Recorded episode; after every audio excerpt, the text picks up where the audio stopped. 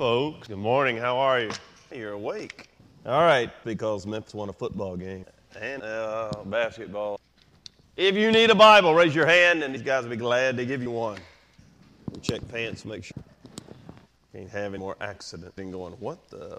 All right, I want to mention it now in case I forget to mention it at the end today. Um, we really need as many of you as can hang around and help set up after service is over, because part of our law firm is out of town this week. Another part of our law firm has to be somewhere, so we need to get it done quick so they can get out of here. If you can hang around and help afterwards, that would be great. Also, probably the most important announcement I've ever made is the Sunday after church suckers that are in my desk, the little dum-dums, that's apropos, they're in my desk. The little dum-dum suckers that your children are always been, six years, they go in there after church to get a sucker, and you're mad at me. My wife started that matter. No, actually, it was okay. Anyway, they're not in that room anymore because they've moved me over here by the front door. So as you're leaving, the suckers are right there on my desk, so everybody will know where they are. Some have already found them this morning. They're very, very small.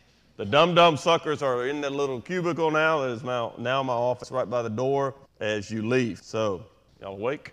All right, very good. Turn to Second Timothy chapter three if you haven't done that already. Take your Bibles and open. Today, after fifteen weeks, I'm going to finish this series on what is truth. I know you're thinking, of course, every Sunday, hopefully, we're talking about truth, truth of the Word of God. If you'll notice, the title of today's message is Truth Applied. Remember last week I was telling you about the church with the walls of Jericho and how all that happened? It always is amazing to me when you listen to people, and even people who've been in church their whole lives, and how little of the Bible they know. For example, reading a story this week about a pastor went into a meeting with a group of people, and he asked them, he said, how many of you know what the epistles are? And someone wanted to press the pastor, so the why of the apostles.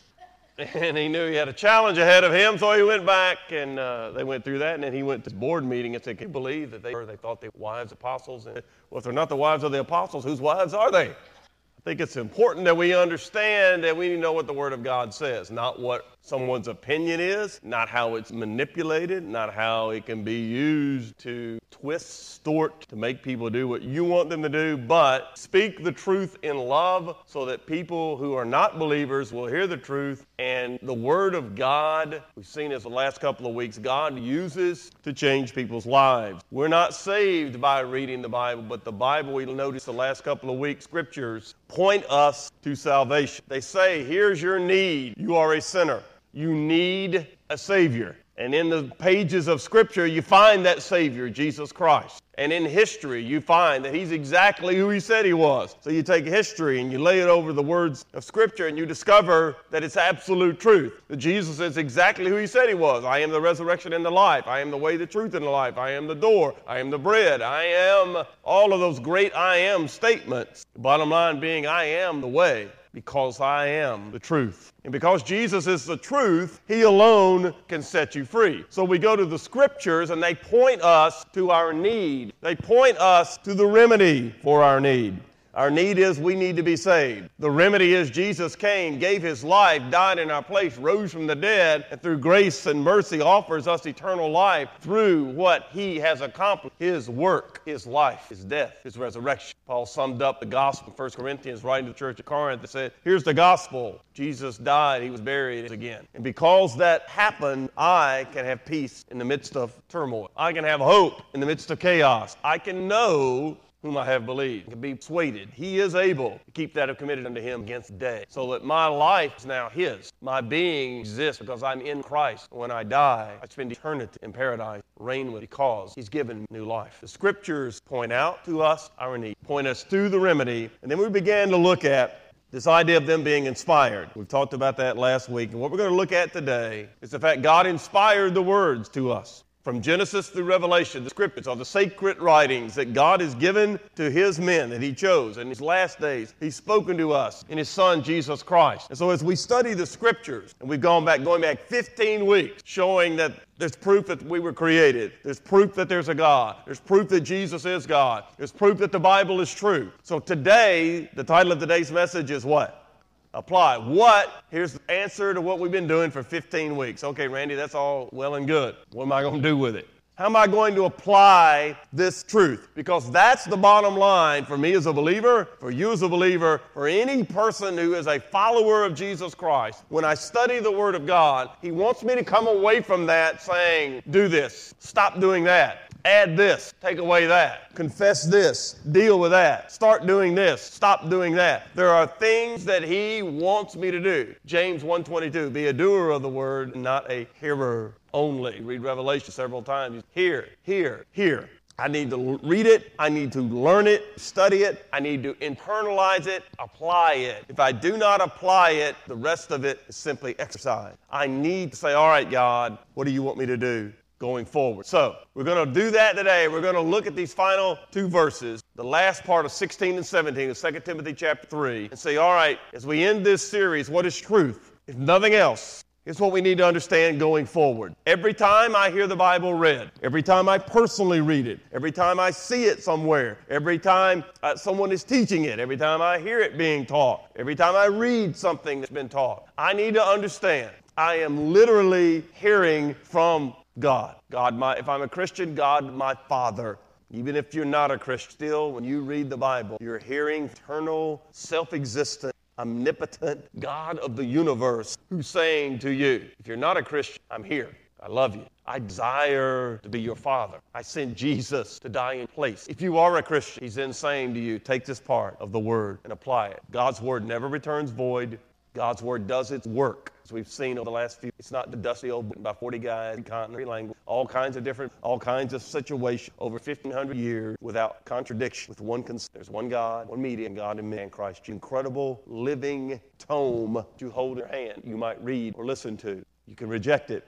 But I love that passage looked at in Hebrews. It's power, sharper two edges, divide a soul, can divide the marrow and the joints, bones.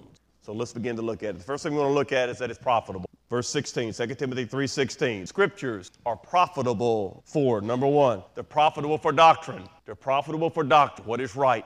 What is right? I would never cease to be amazed. The older I get, the more I read and study, and the more I listen to Bible teacher quotes. But so many of them don't even know what they're doing. They don't even, they're not even teaching the Bible. They're using the Bible to accomplish something. What we should do is let, teach it, let it say what it says, and then leave it alone. It's the eternal Word of God. It's not the eternal Word of Randy. It's the eternal Word of God. And whoever the person is standing behind the pulpit that might be teaching it needs to teach what it says. Teach what is right. What does the Bible teach?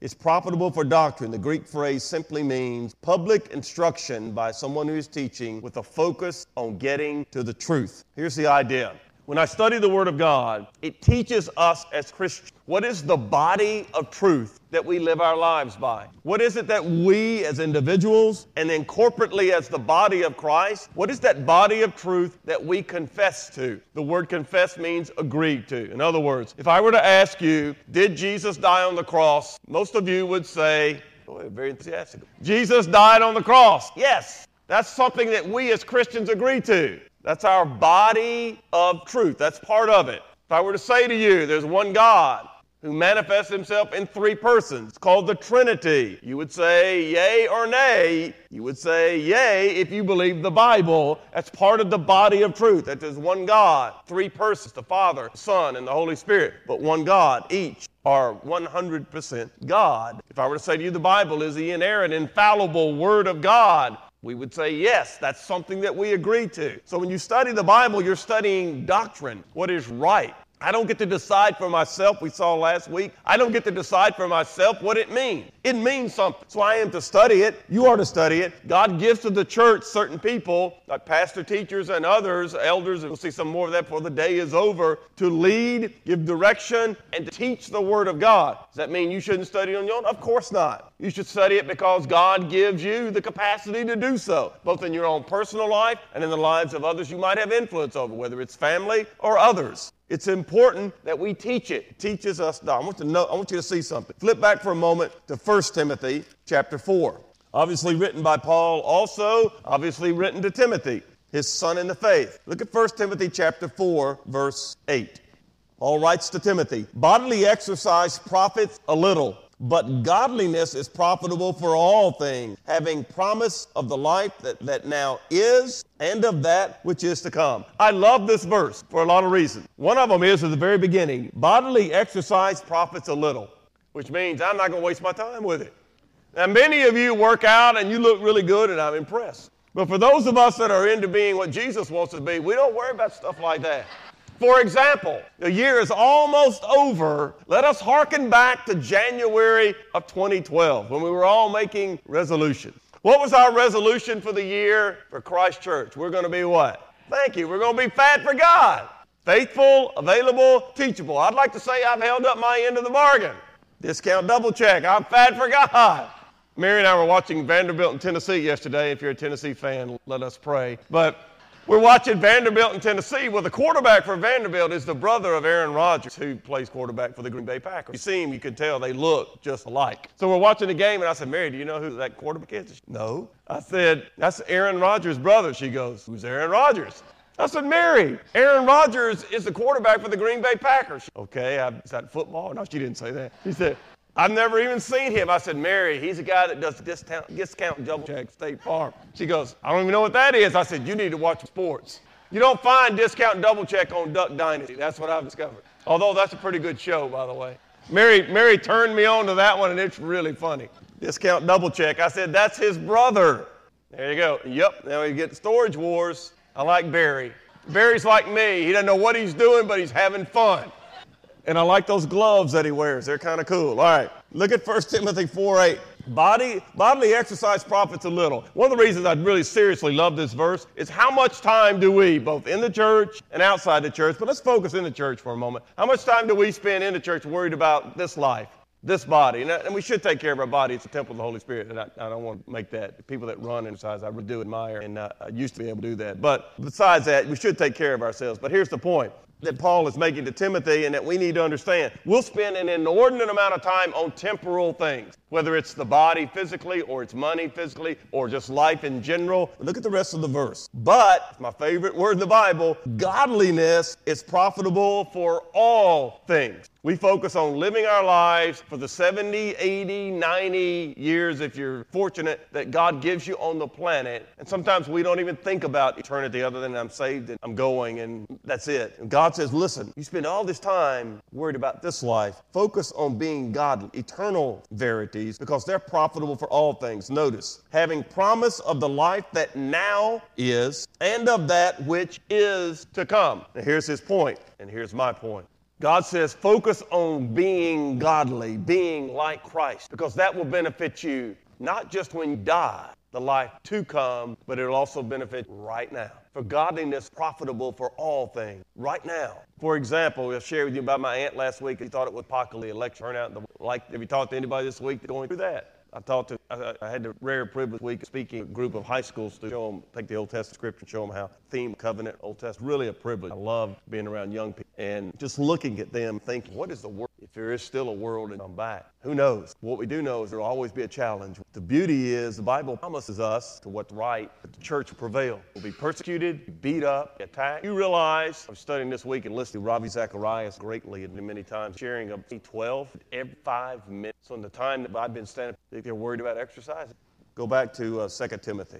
We want to focus on doctrine, what's right. Look at Romans. It's there on your, ha- your outline. The Bible is our manual for living. For whatever things were written before were written for our learning, Scripture, that we, through the patience and comfort of the Scriptures, notice, patience and comfort. You read Leviticus, you get a lot of patience in that. You got to have patience to read it, I know that. And sometimes you, you read the book of Judges, you get a lot of comfort in the book of Judges. You do if you understand the big picture. But if you don't, if you just read it, it's kind of like, woo, it's depressing. If you see the big picture, that's, that's what God is saying. I'll take care of you. The patience and comfort of the Scriptures might have hope. Now may the God of patience and comfort grant you to be like-minded toward one another, according to Christ Jesus, that you may with one mind, one mouth, if we could just get that part right, one mouth, glorify the God and Father of our Lord Jesus Christ. See, God wants the church to understand who we are. We find out in the Word of God who we are. We find out with correct doctrine what's important and things we can agree to disagree on certain things. We have to be unified, one mind, one mouth, testifying to the person of Jesus Christ, glorifying Him, giving a correct estimate of what He's worth to our world that they'll see in us and through us. And as we love each other, that He's real, that He's real. Why? fifty years from now, most of us ain't going to be here. Some of you will. I promise you I won't. But it's the Church of Jesus Christ still going to be going on. If he hadn't come back, still going to be here. Those kids that I was talking to the other day, they're going to be the grandparents. They're going to be trying to pass it on to generations. Jesus, my church, the gate, hell will not veil. So we study the Scripture because we get hope. We have patience. We're comforted. And then we're unified to go out into our world and testify to the person. Secondly, the Scriptures are profitable for reproof. What is not right? I'm a very simple person. What is not right? This is an interesting word. It simply means in Greek, it's like you're going to trial, and it's the proof or the evidence that convicts. It's kind of like the smoking gun. You can deny everything else, but then when you come to the Word of God, it's held open to it. Your heart, God knows all. He lays it all out there. The only other place in the New Testament where this word is used is in Hebrews eleven one, where it talks about evidence, what faith is. The evidence is not seen. We can't see God. He's proven that he's here. When we began this series, one of the first illustrations I had, everybody stand up and pick up a chair, remember? I'm still in trouble, but remember that. I had you, everybody hold your chair up and do what? You can't see gravity, but guess what? Every one of those chairs fell. Then same thing with God. You can't see him, but you can see what he does. Jesus told Nicodemus, you can't see the wind, but you can sure see, see the leaves flying around. You can see what it does. I can't see God, but I know what he does in my life, and I see what he does in your lives. The lie is real. So here's reproof. You get into the Word of God, and it points out what's not right. It refutes error. So if some knucklehead stands up and says, the Bible says this, and you know because you've studied it and you know the doctrine, you know what it teaches, you could say, no, that's not right. It does not teach that. It teaches this. We have to know what the Bible says. Reproof. It points out what is not right. It puts it to the test. Puts it to the test and provides the evident final convicts. Look at First John four on your outline. Beloved, do not believe every spirit, but test the spirits, whether they are of God, because many false prophets have gone out into the world. By this you know the Spirit of God. Every spirit that confesses that Jesus Christ has come in the flesh is of God. Every spirit that does not confess that Jesus Christ has come in the flesh is not of God. And this is the spirit of the Antichrist, which you have heard was coming and is now already in the world. This was written two thousand years ago, approximately. You see that? And he's saying, test the spirits. Don't believe every knucklehead that comes along just because he's a good speaker. He holds up the Bible. He's got a banner behind him that says Jesus is Lord, and he has his own jet. Check him out. According to what? The Word of God. Test spirits. And if someone is preaching, I don't care what they preach, and I don't care how big their church might be, if what they're preaching does not testify that Jesus Christ in the flesh is God, it is not biblical. If it testifies that there's any other way that a man might know God except through the person of Jesus Christ, it is not biblical. If they say to you, there are many ways to God, this is one, it is not biblical. Jesus said, the Bible says over and over, there's one God, one mediator between God and men, the man Christ Jesus, Paul said. Jesus said, I am the way, the truth, and the life. No man comes to the Father but by me. I alone am God. Before Abraham was, I am. He is God. So reproof points out it's not right. Third, it's profitable for correction. I like this one. It doesn't just point out what's wrong. What does it do next? Here's what you need to do to get it right. How to get right. It's the only place in the New Testament this is used in Greek. Here's the picture. Let's say this bottle of water right here, I currently need. Let's say this bottle of water, water, that's a new word I made up, you might want to write. This bottle of water is sitting on a pedestal. This is what the Greek word means. And it gets knocked off. Correction is you pick it up, you put it back on the pedestal again. How many of you have ever let God down? Every one of you raise your hand. Okay, with those of you who didn't raise your hand, I'm now going to point out how you've let God down. We'll start. No, I won't do it. All right. It simply means something's been knocked off. It's been knocked off a pedestal. You put it back. That's what Scripture will do for you. Now look at this passage in Galatians. I absolutely love it. Powerful. The other picture in Greek is something gets bent and you want to straighten it back out. I'll give you a quick example. We're playing Crazy Eights this week with my, me and my granddaughter. We're playing Crazy Eight. We now call it Crazy Emerson. She wants to call it. So we're playing Crazy Emersons. She loves playing Crazy Eights because I let her win. She's like, Granny, you're terrible at this. You never win. So we're playing, and I lay my glasses down on the floor because when I'm laying on the couch, I just lay on the floor next. Emerson decides to jump off the couch. What does she land on? They're not that big. I mean, they just land right here. Where does she land with her full little weight of, what, twenty-five, thirty pounds? I don't know what you weigh. She lands right on top of my glasses. I pick them up, and I try to put them on my nose, and they're like slightly askew. And I said, Emerson. She goes, Grandy, you lost again.